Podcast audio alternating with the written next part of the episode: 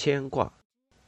海德格尔对于在世的描述是冗长的，他对于人之有限的描述从这一洞见开始，即我们丧失于存在者层次上的日常生活之中，因而遗忘或忽略了我们存在论层次上的存在。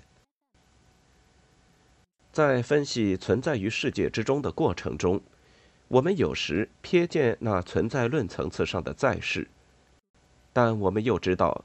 如此惊鸿一瞥，很快又掩蔽于我们的日常活动之中。例如，我们可能认识到，我们与邻人的关系是以前设为基础的。承认这一点，我们便会处于一个较好的位置来考察那些前设，并询问对于邻人的态度应当怎样才能最好的帮助我们认识这位邻人。然而，在这位灵人出现的那一刻，非反思的态度忽又冒出，我们再次满脸疑虑的面对灵人。海德格尔为原在所确定的使命是去理解他自身，为此，原在无论如何必须解开日常性的缠缚。然而，原在不可能从存在者层次的现实中退身而出，他必须做的是。不离弃日常生存，而重获存在论层次之明鉴。海德格尔选择畏惧之处身情境作为特别的助力，以存在论层次和总体的方式来把握原在。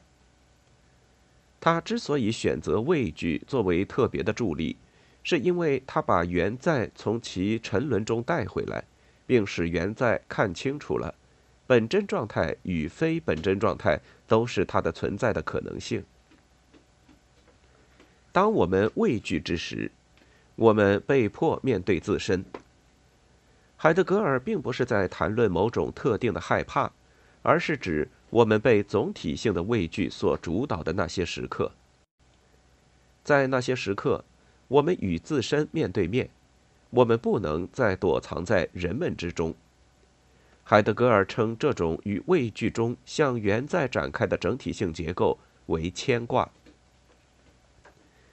海德格尔用牵挂来表达原在存在于世界之中的整体关系方式。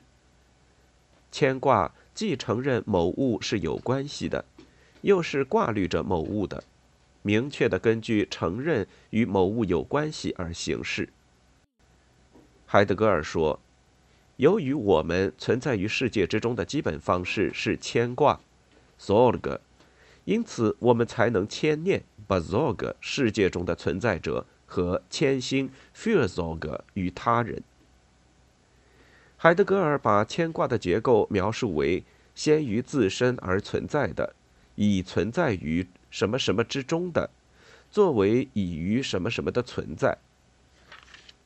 他承认这种描述看上去颇为奇怪，但海德格尔所试图明确表达的是，原在总是以直接朝向某物的方式生存。当原在发觉自身被抛入一个世界时，原在就为他自身谋划可能性，因此他先于自身。与此同时，原在与他人共在于此世界，并与应手之存在者共存。他用牵挂来表达作为原在的在世方式之特征的错综复杂的关联网。牵挂告诉我们，原在的存在不是简单的。展开状态 e r s c h l o s s e n h e i t 海德格尔在《存在与时间》中阐明了作为牵挂的原在之基本结构后，转而对被刻画为时间性的整体性。做进一步的分析。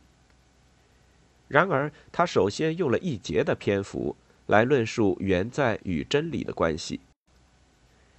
我们将在第四章中更为充分的探讨海德格尔论真理的著作。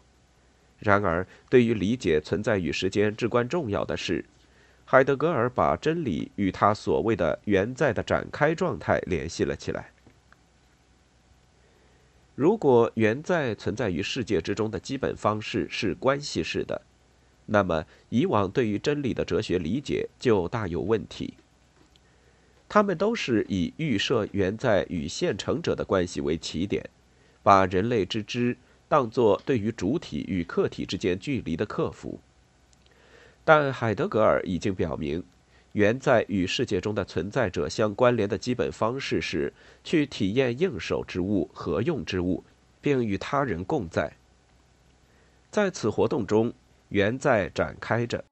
原在存在于世界之中的方式是敞开可能性，揭示事物。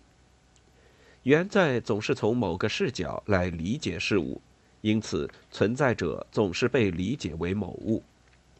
事物不是依据某些不变的本质来被理解，事物总是在一定的环境中被理解。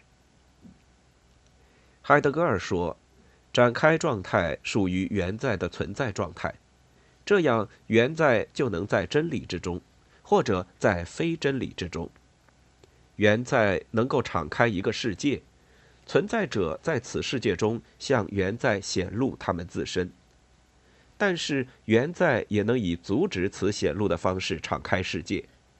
原在对于可能性的谋划能遮蔽事物。这些重要见解在海德格尔的后期哲学。尤其在他论语言的著作中变得更为重要。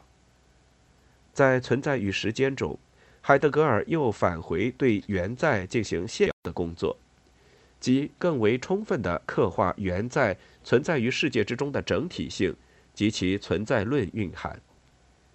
他致力于原在时间性的描述。